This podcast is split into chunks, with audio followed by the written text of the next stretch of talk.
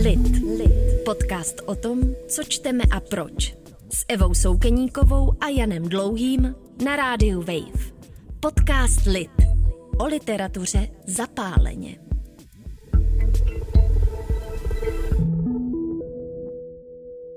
Posloucháte Radio Wave a podcast Lit. Za mikrofonem po dvou týdnech zase sedím já, Eva Soukyníková a provedu vás následující půl hodinkou.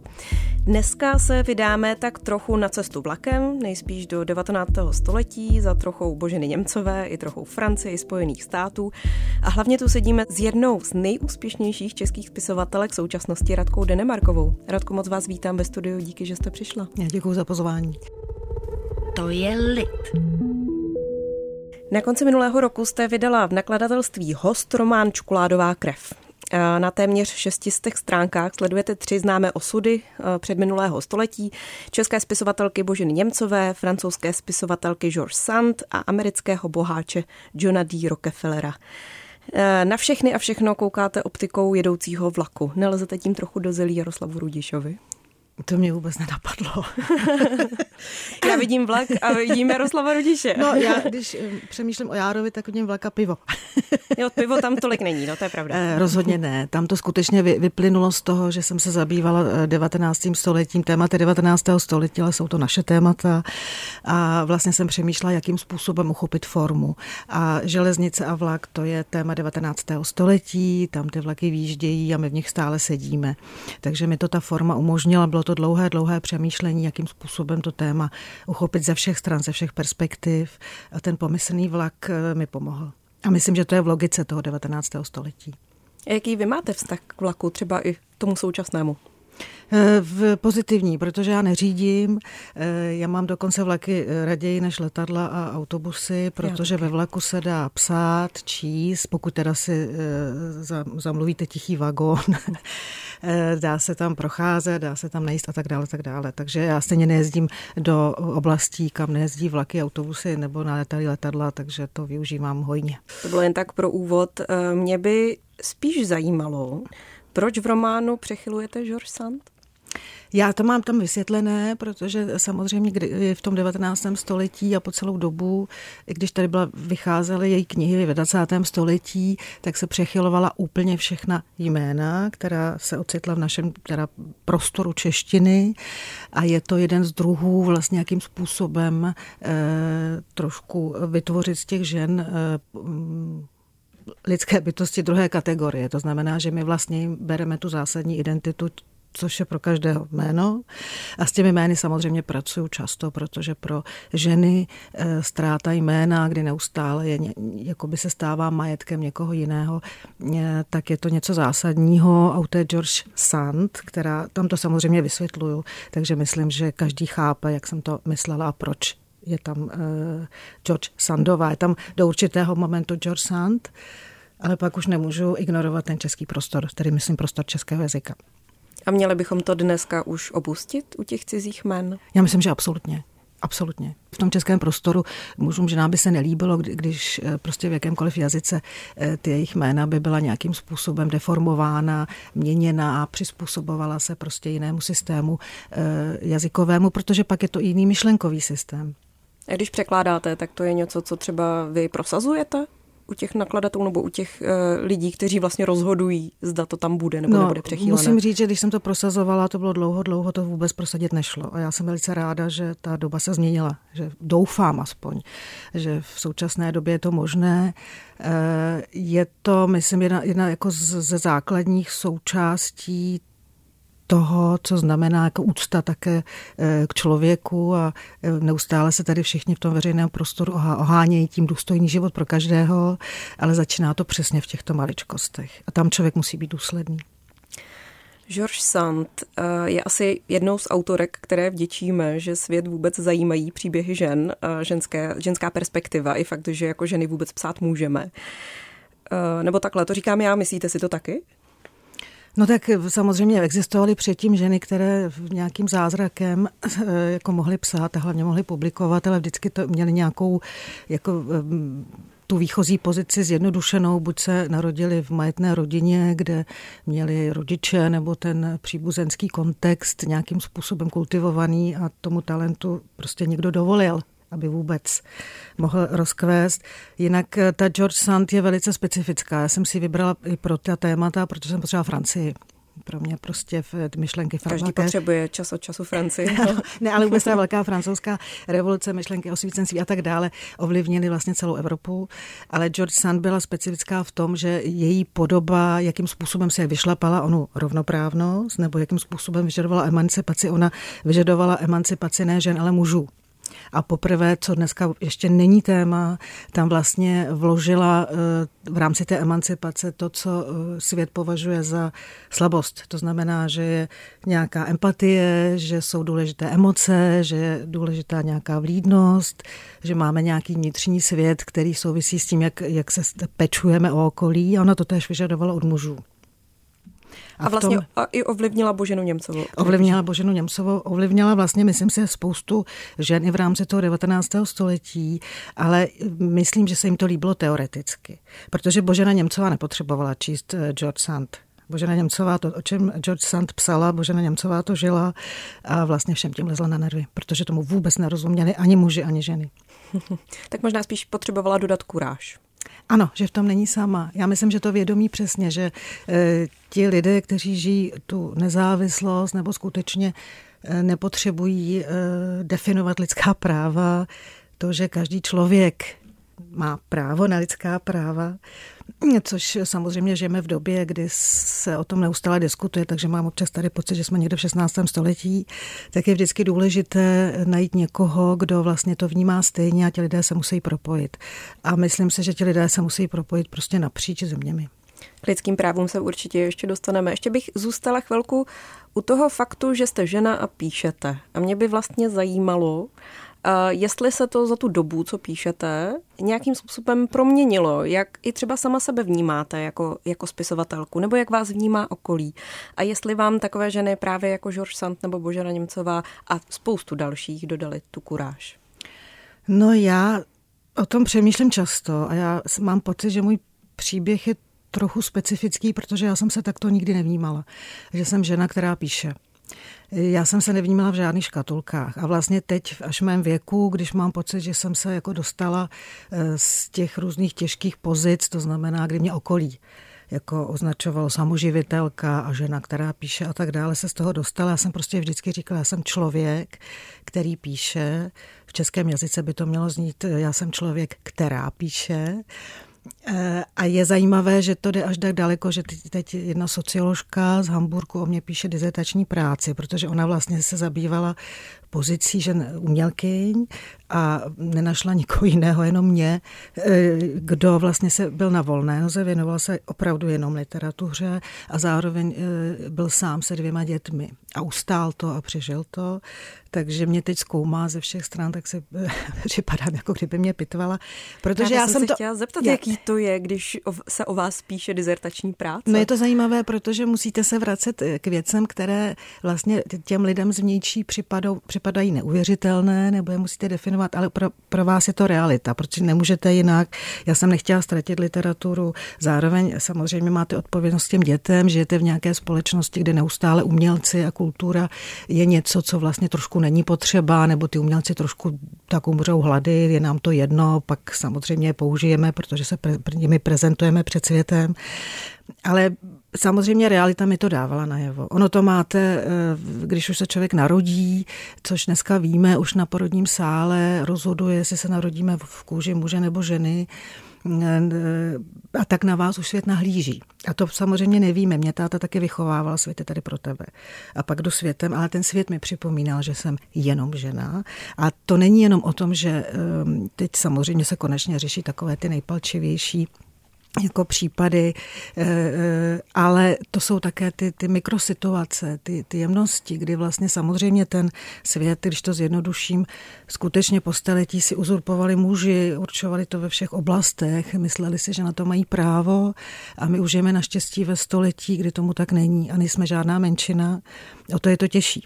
Kdybychom byla menč, byli menšina, tak, eh, tak se ta práva jasně, jasně definují když jsme polovina lidstva, tak eh, samozřejmě, to já, já jsem to tam srovnala i v tom románu, s, když končilo otrokářství, protože jsem četla spoustu třeba tehdy knih nebo reakcí, proč rušit otrokářství a samozřejmě o tom psali otrokáři. To znamená, otrokáři vysvětlovali, že těm otrokům se žije dobře, že, kdyby, že, že je chrání, že je živí, mm-hmm. že by se jim jako žilo bez nich hůř. A to jsou úplně stejné argumenty, mm. jakými muži vysvětlují, eh, proč vlastně patriarchát, eh, když to slovo už nepo, nepoužívají, je tak strašně důležitý. Ale jako jsem strašně ráda, že se ptáte, protože já mám dceru, které je 23 let. A já jsem si myslela ve svém věku, když bylo 23 let, když budu stará, jako jsem teď, že ten svět tohle už vůbec řešit nebude. Že vůbec nebude dnešní generace chápat mladá pro boha, eh, co jste tehdy řešili, to bylo hrozné. A vlastně se ocitá ve stejných situacích. Hmm. To znamená, vždycky je to krok dopředu, dva kroky zpátky. Já jsem sledovala třeba diskuze, ono to je i ten širší problém. Třeba pro mě bylo naprosto jako eh, samozřejmé, že se bude ratifikovat Istanbulská umluva. A když jsem, eh, já jsem si tu umluvu přečetla. Je to důležité, přečíst si třeba i ten český překlad, ale i originál, třeba v angličtině. A vlastně se o ní diskutovalo způsobem, to tam vůbec v tom textu není, čím se argumentuje. To znamená i dnes, jako kdyby ti lidé předtím poobědvali u Putina a vlastně si eh, jako vybrali argumenty, kterými od roku 2015 ta propaganda chce rozložit vlastně hodnoty vůbec Evropy a tak dále. Ale myslela jsem si, že alespoň máme tady politiky, kteří na to vůbec nepřistoupí, protože to je otázka lidských práv, že budeme chránit jako lidské bytosti, které se někdo pomučí nebo zabije. Eh, takže to jsou věci, které jsou aktuální a mám pocit, že eh, jako musím pořád ty hodnoty bránit a vysvětlovat, že něco se vždycky zlepší, ale jakmile jakmile má ta mocenská skupina možnost eh, zase vrátit ty, to staré smetí, tak to okamžitě využijí. Lid, lid, lid s Evou Soukeníkovou na rádiu Wave. Čokoládová krev v románu neznačí jenom tu ropu a bohatství, což je tam samozřejmě důležitá linka, ale taky menstruační krev. Ano. A já už strašně dlouho toužím se chviličku pobavit o menstruaci, protože zrovna teď mám úplně extrémní PMS, úplně trpím celý týden ano. a radši bych třeba teď brečela, než se s vámi povídala. Já si myslím, že můžete brečet a mě to nesmírně těší, že vy tady máte premenstruační syndrom a já mám zrovna nával. to jsme se sešli. To jsme se sešli. Hrozně se mi líbí, že vlastně mluvíme v románu, nebo vy mluvíte v románu o menstruaci Boženy Němcové a pojďme se chvilku bavit o menstruaci Boženy Němcové, jak menstruace souvisí s psaním. No ta souvisí se životem, hmm. se vším. A vlastně mě děsí a děsilo, jak, jak dlouho se vlastně o, o tom, co to znamená být v ženském těle, nebo co to znamená to ženské tělo, to vlastně nezajímalo nikoho. Samozřejmě i, medi, i z oblasti jako medicíny, eh, všechny problémy mužského těla, to, to bylo všechno vyřešeno, ale problémy ženského těla se nikdy neřešily. A ten třeba ten menstruační cyklus, teď to je něco tak zásadního, důležitého, eh, já bych tomu přizpůsobovala i pracovní jako proces a tak dále. Dokonce doufám, to, to se možná dožijou moje vnučky, nebo trošku je to v severských zemích, že to už zohledňují, že skutečně jakoby brát eh, ohled na ten rytmus, protože to a netýká se to jenom menstruace, týká se tom, jak dlouho se třeba nemluvilo o klimakteriu, to se trošku jako bralo, že ty ženy, které jsou po přechodu, už vlastně neexistují, už jsou neviditelné, už jsou jako nepotřebě, protože žena tady na světě má jediný úkol prostě rodit tady spoustu dětí, spoustu voličů pro nacionalisty. A to jsou obrovská témata, která my musíme vracet a pojmenovávat skutečně bez kliše, bez předsudků, bez úsměšků, protože samozřejmě, když to otevírám i na diskuzích, tak okamžitě mezi hlavně tou mužskou částí přijdou nějaké úsměšky, s čimi tady otravujeme. My s tím neotravujeme, my s tím musíme žít a jsou to naprosto zásadní eh, věci, které se týkají i toho, jak máme fungovat. Je to taky respekt k tomu ženskému tělu, protože jestli tyto problémy, nebo to samozřejmě jsme tak biologicky nastavené, hmm. ale co to všechno znamená? Pojďme si to, na to ještě neexistuje ani jazyk. Víte, co myslím, že jsou, hmm. ten jazyk je skutečně po staletí nastavený tím mužským myšlením, protože pro některé stavy, emoce, důležité věci vlastně neexistují slova. Jako musíme vymyslet nějaké skutečně neologizmy jasné, precizní a jako nekompromisně o tom mluvit. Takže já ta témata vytahuji na diskuzích a s vážností a samozřejmě, že vás pak uráží nebo ponižují nebo se tomu usmívají, ale trošku pomáhá, že, že jim řeknete, ale to se týká prostě vašich manželek, to jsou sestry, to jsou matky, to jsou vaše dcery.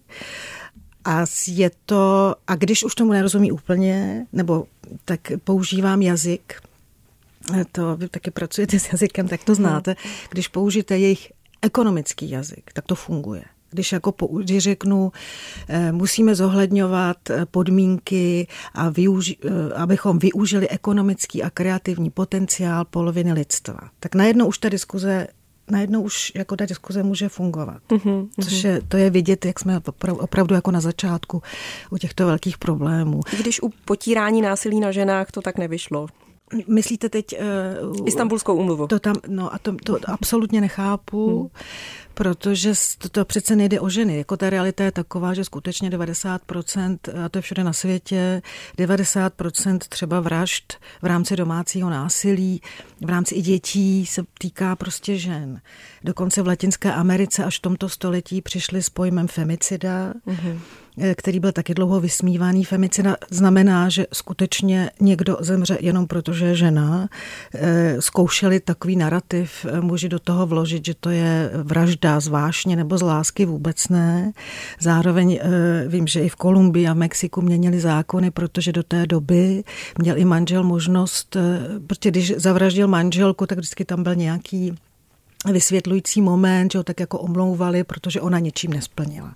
A já mám pocit, že když eh, budeme mluvit o tom, já už taky jsem použila v příspěvku k děnám radosti, což byl eh, román o sexualizovaném násilí, právě ukázat, kde se to vzalo že, ta, že pořád v povědomí mužů a ženy to ženské tělo ně, něčím jako, že je tak jako k dispozici během válečných konfliktů doma a tak dále, že si každý, když má stres, tak si tak jako od, odreaguje a, nik, a tenhle ten strašlivý zločin nikoho nezajímá, tak tam právě jsem si říkala už tehdy, eh, jak je strašlivé, eh, jakým způsobem, jako se to děje během staletí a že jediná možnost je změnit zákony. A tam jsem, protože spousta lidí na tu konotaci muž, žena reaguje, tak tam jsem už použila člověk s vagínou a člověk s penisem. Ale důležité je to člověk. Pro mě je to opravdu otázka lidských práv pro všechny. A že se tady uzurpuje lidská práva jenom někdo. Jako každý má právo na lidská práva. Jak tomu dodám ještě ten aspekt, my jsme se vlastně femicidám a tomu pojmu a co to znamená věnovali před pár lety s kolegyní mm. Jolanou Humpálovou, mm. novinářkou a nakonec jsme právě ten, ten projekt pojmenovali Říkej tomu femicida, protože jsme se snažili právě ten, ten pojem nějak dát do veřejného prostoru. Zjistili jsme, že se to zdaleka netýká jen Latinské Ameriky, že se to týká uh, Evropy, třeba Francie hodně, a že i v Česku ten problém je velký. A sledují to třeba jenom neziskové organizace. Neexistují žádné jako větší statistiky.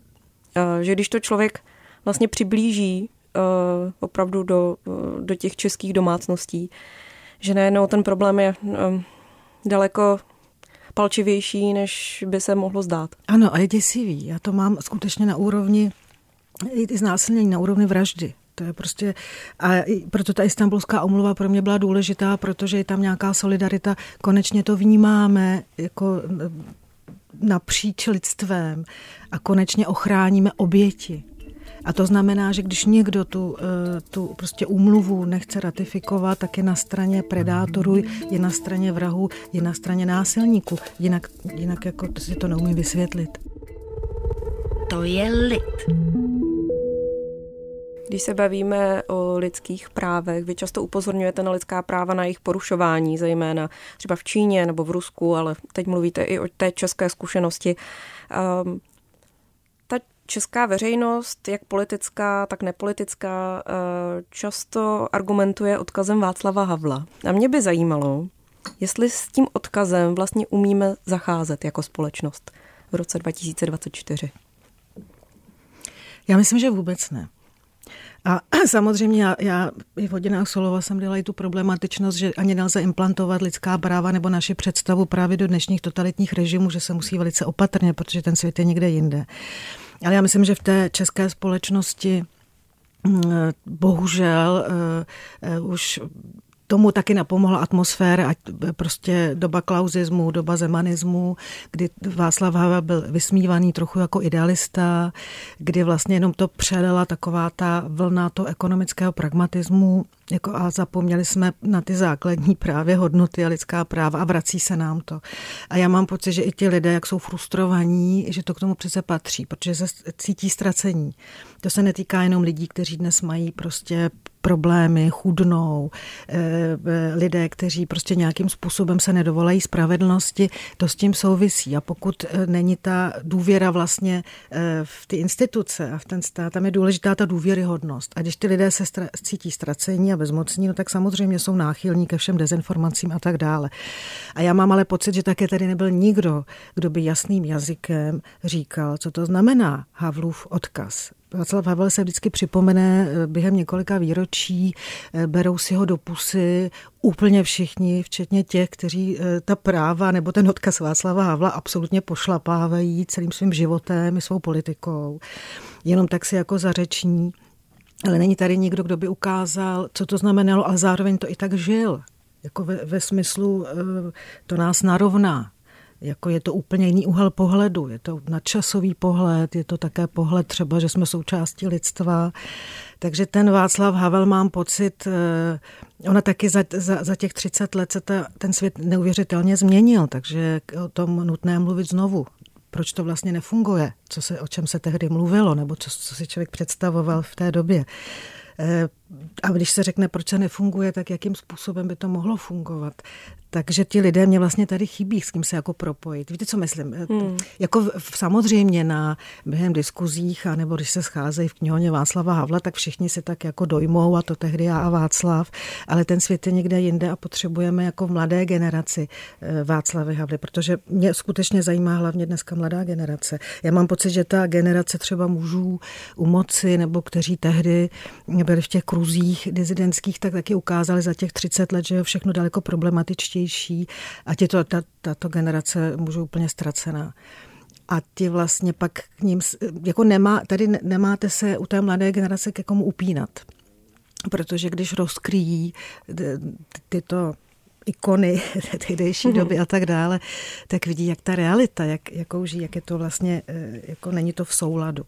A takových lidí, aby to bylo v souladu, protože u toho Václava Havla taky samozřejmě byl to jenom člověk, dělal chyby, ale je tam, u, u něho mě vždycky eh, jako přišla zásadní věc, že i když mohl odejít, tak neodešel.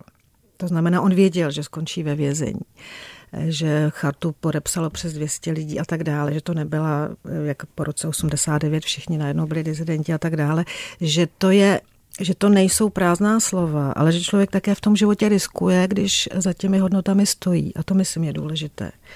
A takový lidé mi, mi tady chybí, i mě osobně. My krásně nahráváte tou mladou generací, ale předtím ještě eh, možná řeknu svoji vlastní zkušenost toho, jak jsem eh, jednou ve vysílání České televize řekla svůj názor, že vlastně nestačí si dávat Václava Havla na tričko mm-hmm. a že mi přijde, že někteří političtí představitelé toho trochu zneužívají. A um, sklidila jsem takový hate právě od eh, generace, řekněme, která zažila Václava Havla. Mě jednou jeden čtenář pojmenoval jako Havlo dítě. Já jsem ročník 92, takže jsem vlastně Havlo dítě. A to, že jsem si vlastně dovolila uh, diskutovat o tom, o tom odkazu, um, mi bylo docela rychle vráceno zpátky. Ale to jste přesně udělal, řekla něco v odkazu Václava Havla. To by řekl on. On by jim to taky řekl, že nestačí, kdyby tady byl. Řekl, on by je poslal někam, nestačí nosit tričko, pojďme prostě něco udělat a tak dále. Hmm. A co se týká hejtu, to já mám eh, vlastně taky spoustu hmm. i nadávek, jak, eh, eh, kde se Václav Havel teda taky objevuje, ale to, ty jsou tak vulgární, to nevím, to tady asi nebudu říkat. Radši ne, radši, radši to bychom ne. museli vystřihnout. Ale já to beru jako lingvistickou takovou studii, hmm. studii těch lidí, kteří jako vymýšlejí urážky, hmm. ale to, co jste řekla, to je přesně ono. Protože já mám pocit, i ta arogance, te, tehdejší generace, k mladé generaci, jako kdyby ta dnešní generace mladá má úplně jiné problémy a neméně zásadnější. Daleko je to krutější, protože před rokem 89 bylo jasné, jak ta totalita funguje, kde, když to zjednoduším, dobro a zlo. Hmm. Ale dneska vlastně, eh, tehdy neexistovaly sociální sítě, ty technologie vůbec nebyly. Eh, dneska vlastně ta malá, mladá generace v čem jako vyrůstá a zároveň to musí zpracovat. Teď eh, se jí týká klimatická katastrofa, která vlastně, o které tady vůbec nikdo nediskutuje, nebo trošku se to jako zmíní. Musí se prostě vyznat, jak je to těžké i v tom, mm, jak tedy vlastně nefunguje sociální politika. Hmm že vlastně nemá ani ta mladá generace možnost, aby věděla, že nevím, je dostupné bydlení a tak dále, jak to vypadá, dostupné vzdělání a další věci. Takže ten eh, jako pohled vlastně té generace kolem Václava Havla, pokud samozřejmě ne všichni, jo, jsou tam jako skvělí lidé, ale u těch vidíte, že to žijí že oni nepotřebují nosit tričko Václava Havla, protože oni to žijí. Ale ta, tak je to vlastně arogance té, té generace, proto nechme jim teda to vzpomínání a teď je potřeba mladá generace jako poděkovat jim, ano, tehdy úžasné, nemá cenu se s tím jako nějakým způsobem trápit, protože to se nezmění. Eh, ale myslím si, že tam je taky určitá arogance, namyšlenost, eh, takové to, že jednou eh, se ocitnete v nějakém příběhu, když to zjednoduším dobrá, a jako už si ten příběh jako nesete dál, jenomže každý člověk přece začíná každý den od začátku od nuly a mám pocit, že oni jsou také součást toho problému, protože za těch 30 let jako razantně v určitých momentech krizových nevystoupily a přesně ty, ty hodnoty, když o tom, když to zjednoduším, hodnoty Václava Havla, ale to jsou hodnoty zásadní, všelidské, eh, jasně nedefinovali, nezdůrazňovali a hlavně jakým způsobem eh, třeba to rozvíjet eh, i v rámci současných problémů. Myslíte si, že současná politická reprezentace, ať už naše nebo zahraniční, čte beletry? No, mě to překvapuje, jsou výjimky. jsou výjimky a myslím si, že se toho bojí. Čtou to samozřejmě v momentě, když vy tam vezmete nějaké téma, což se mně stalo v zahraničí hodiny z Olova, tím, že získali ty ceny, tak eh, se mi dostali jako do, do, do prostoru, nevím, jestli o tom tady mluvit, takže třeba, nevím, s rakouským prezidentem Alexander van den Belenem vzniklo takové zvláštní přátelství, který byl jako otevřený, ten čte. Ale to je přesně generace, eh, kdy on patří té generaci, že bývalý univerzitní profesor, nějak si jako uchoval nějaký ostrov taky v Rakousku, že jo, si zažil peklo, eh, eh, Sebastian Kurz, teď tam taky volby, taky tam mají ultrapravicovou stranu FPE eh, na podzim, ne, na jaře mají, na podzim mají volby a tak dále, ale to je výjimka. Já myslím, že politici se nechávají, asi když někdo zlobí, tak se nechávají posílat e, možná jenom úryvky. A myslím si, že to je právě problém. Ale to je, to, to je právě to, to miluju na Masarykovi, co řekl o Benešovi protože Masaryk četl beletry přátel se se spisovateli. A vlastně varoval trochu před Benešem, že ten člověk je suchár, že ten člověk nemá smysl pro humor. Dvě věci, že nemá smysl pro humor a nečte beletry. A Masaryk to krásně, to je zase jedna perspektiva na literaturu, že kdo nečte beletry, tak absolutně nemá fantazii a neumí si představit, co se, co se může stát v budoucnosti, protože nad vším je ta psychologie. A to já myslím, že to je jako ten, ten základní když teda mluvíme o politicích čtenářích a političkách čtenářkách, že to je to, co chybí protože to člověka kultivuje a taky trošičku ho to učí chápat druhé, nebo že eh, teď je taková doba, že jako kdyby jenom kdo je bohatý, eh, byl charakterní, ale že to učí jako úctu k člověku, že každý má nějaký vnitřní svět, který ten druhý neumí rozpoznat, že problémy jsou různorodé. Učí to empatii. To je to hmm. slovo, které dneska každému vadí ale podle mě ta empatie Soucit je taky důležitý, ale pro mě empatie je daleko důležitější. Proč myslíte, že eh, pojem empatie vadí? Já jsem se s tím už několikrát setkala. Jako kdyby je to v tom, v tom narrativu těch, té slabosti. Jako, že to patří, protože ty lidé, myslím, kteří jsou proti tomu, eh, že také nechápou, co to je slovo, co to znamená, to slovo empatie. To není slabost, to je naopak, že se můžu podívat na svět eh, očima toho druhého. Dokonce je jednom oficiálním textu teď eh, byla taková diskuze, protože tam bylo jako empatičtí a ta něco a byla kolem toho diskuze, že, že to bychom měli dát pryč. To je právě otázka a to podle mě právě slova ukazují. Ta doba přesně je vidět, co je problém té doby. to můžu vždycky udělat seznám v těch krizových dobách slov, které vadí. Hmm. Ale ještě k těm politikům jsem chtěla říct té literatuře. Eh, je to teda jako smutný důkaz, ale je, proč ta literatura je důležitá, protože ve všech totalitách, nebo tak, když už začne autoritářský stát, nebo když začal třeba Viktor Orbán v Maďarsku, okamžitě buď jsou umlčeni nebo zavřeni eh, spisovatelé a spisovatelky. To znamená, oni instinktivně cítí tu nezávislost nebo ten jiný pohled, jinou perspektivu a my, má, já mám pořád pocit, ta literatura je pro mě daleko důležitější než všechny vědecké obory a politologie a historie dohromady, protože to je jediný prostor, který to může v tyhle všechny obory obsáhnout, ale zároveň jako je to jediný obor, který může ukázat, co to znamená pro konkrétní lidi co to znamená eh, v tom žít, co to znamená pro vztahy, pro emoce, pro, pro jedince, rodinné vztahy a tak dále. Hostkou Litu byla Radka Denemarková. Ještě jednou vám moc děkuju. Já děkuji. Já jsem měla pocit, že jsem nezodpověděla žádnou z těch otázek, ale... Naopak, naopak. To bylo doufám. Doufám, že to uh, posluchačstvo vnímá úplně stejně. děkuji moc. A to už je tradičně z dnešního litu všechno. Díky, že nás posloucháte, ať už ve vysílání nebo na webu Rádia Wave nebo v aplikacích Můj rozhlas a dalších podcastových platformách. Budeme rádi i za hodnocení, sdílení nebo doporučení. Na Instagramu jsme jako lit pod tržítko Radio Wave a Honza Dlouhý na rozdíl ode mě i rychle odpovídá a reaguje, takže tam jsme opravdu k dostání. Od mikrofonu se loučí Eva Soukyníková. Mějte se krásně. Lit. Lit. Podcast o tom, co čteme a proč. S Evou Soukeníkovou a Janem Dlouhým na rádiu Wave. Podcast Lit. O literatuře zapáleně.